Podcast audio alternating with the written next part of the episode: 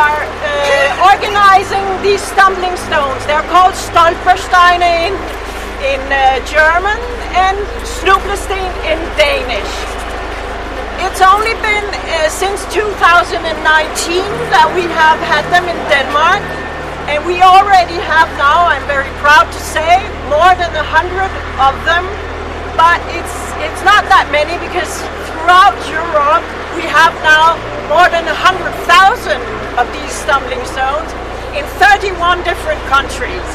It's the German artist, Mr. Gunter Demnig. It's his idea, and you can go uh, online and, and see all his uh, thoughts that led him to these stones. Um, I'm, I'm just going to say a few more words. Then Frederick from the day from Copenhagen municipality will actually lay the stumbling stone here, and then Professor Anja Andersen will speak hopefully the helicopter will have disappeared by then. Um, I just wanted to to make sure that you realize that today, actually yesterday and today, it was 80 years ago that people had to flee from from uh, Denmark, mainly Jewish, Danish Jewish citizens, but it was a mere 80 years ago, today and yesterday.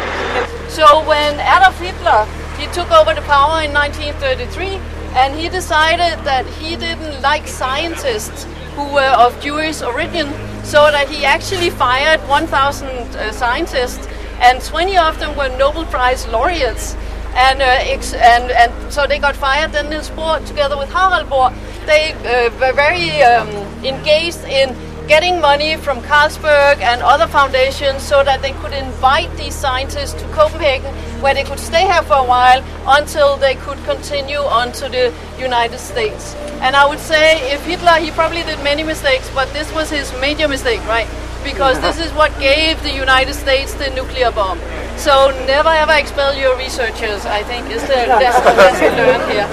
Um, and uh, and Niels Bohr Institute back then was called Institute for Theoretical Physics. It was only named the Niels Bohr Institute at a later time. And Niels Bohr was actually also a very good example after World War One. There was basically in the early 1920s nobody who wanted to collaborate with German scientists. And Niels Bohr he actually went to Göttingen and uh, and did sort of a festspiel in order to include the German scientists because he really believed in openness and he believed it was important to collaborate across borders, also with previous enemies, and he thought it was important to establish an international collaboration early on, which I think we all have to remember that when that war that's going on and the other wars are going on, we have to collaborate with people again because that is the way forward for a better society. So one example of a person who came to the Niels Bohr Institute that I would like to mention because she might not be well known to all of you is Hilde Levi. She came in 1934 to the Institute. She graduated from Germany and she realized, when she graduated in 1934, and she realized being a woman and being Jewish, she had no future whatsoever in Germany.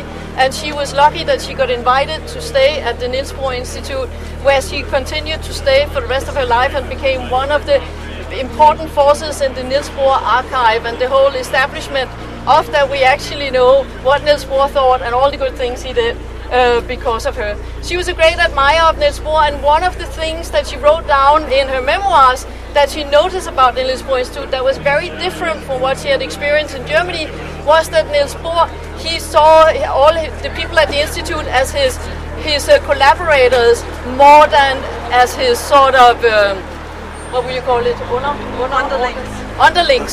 So that he actually saw them as peers who had different different jobs and everybody were important. And I think the photo that we are having taken here today in front of the institute which has been taken ever since Niels Bohr's 50th birthday, is a good example of that. Because if you go into that building and you look at the old photos, then what uh, was special about Niels Bohr? It was not just the professors, right? It was everybody. It was the people working in the canteen. It was the cleaning people. It was the secretaries. It was the handyman. Because Niels Bohr realized that his institute wasn't better than every bit of the part. It was, as they say in your language, that the sum of the individual parts were greater than made a sort of greater uh, common good. And, uh, and that was quite unusual for his time. And I think it's one of the things that we actually have managed to maintain at this institute and that I think we should all help each other to continue to maintain. So when Denmark was um, occupied by the Germans on the 9th of April 1940, this was actually on a night train from Oslo to Copenhagen. And he got the news sitting on the ferry in Helsingør and people were suggesting to him that he should just leave the country or go back to Sweden with the next ferry. But he wanted to come to his institute because he was very worried about his employees. And he was very worried, especially of the employees that he knew the Germans might not be so happy about. So he chose to come back. He got offers from the Institute of Advanced Science at Princeton, which is a very nice place. I've been there for the past six months. It's awesome. He decided not to go there because he wanted to stay in Copenhagen because he thought it was important that he stayed in Copenhagen in order to protect his employees. So another example that he didn't put himself first, he actually put the greater good of the people around him first.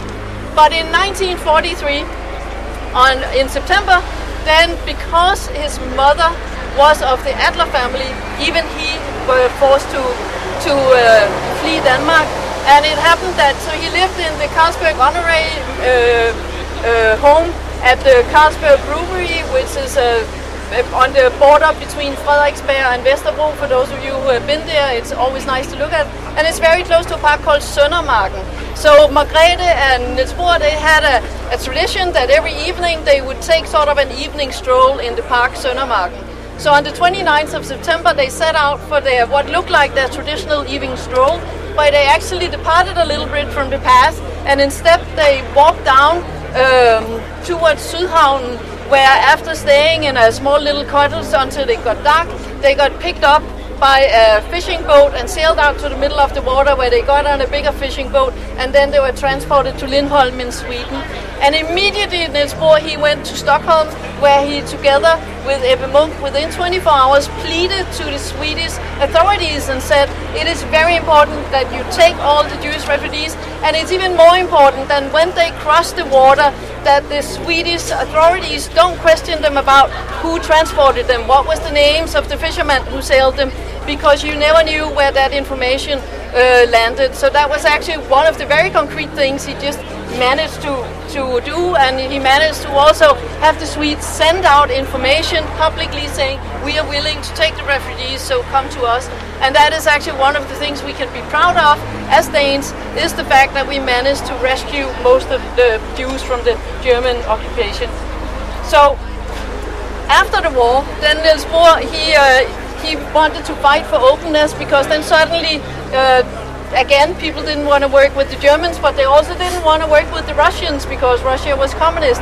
And it's more, he was very much fighting for the openness and the openness of science and uh, was a, a, an important part of what the United Nations, uh, which is uh, and encouraging people to work across border, to exchange ideas. And I think it's very important that we still do that and we still got to exchange ideas with the Chinese and the Russians and the Arabs and all the other people that we are a little bit worried about whether they're friends and enemies.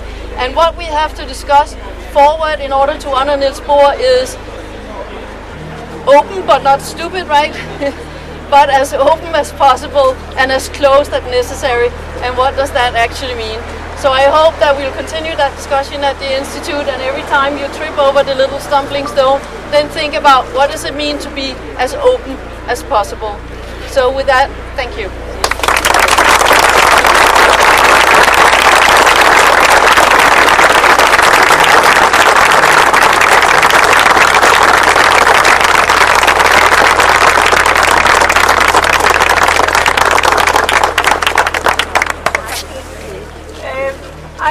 this concludes the remarks. and as, as you say, Niels Bohr stumbling stone will be here forever and ever. Hopefully. Hopefully, at least in our hearts and in our minds. And I think you need to go and uh, do a photo op now, right?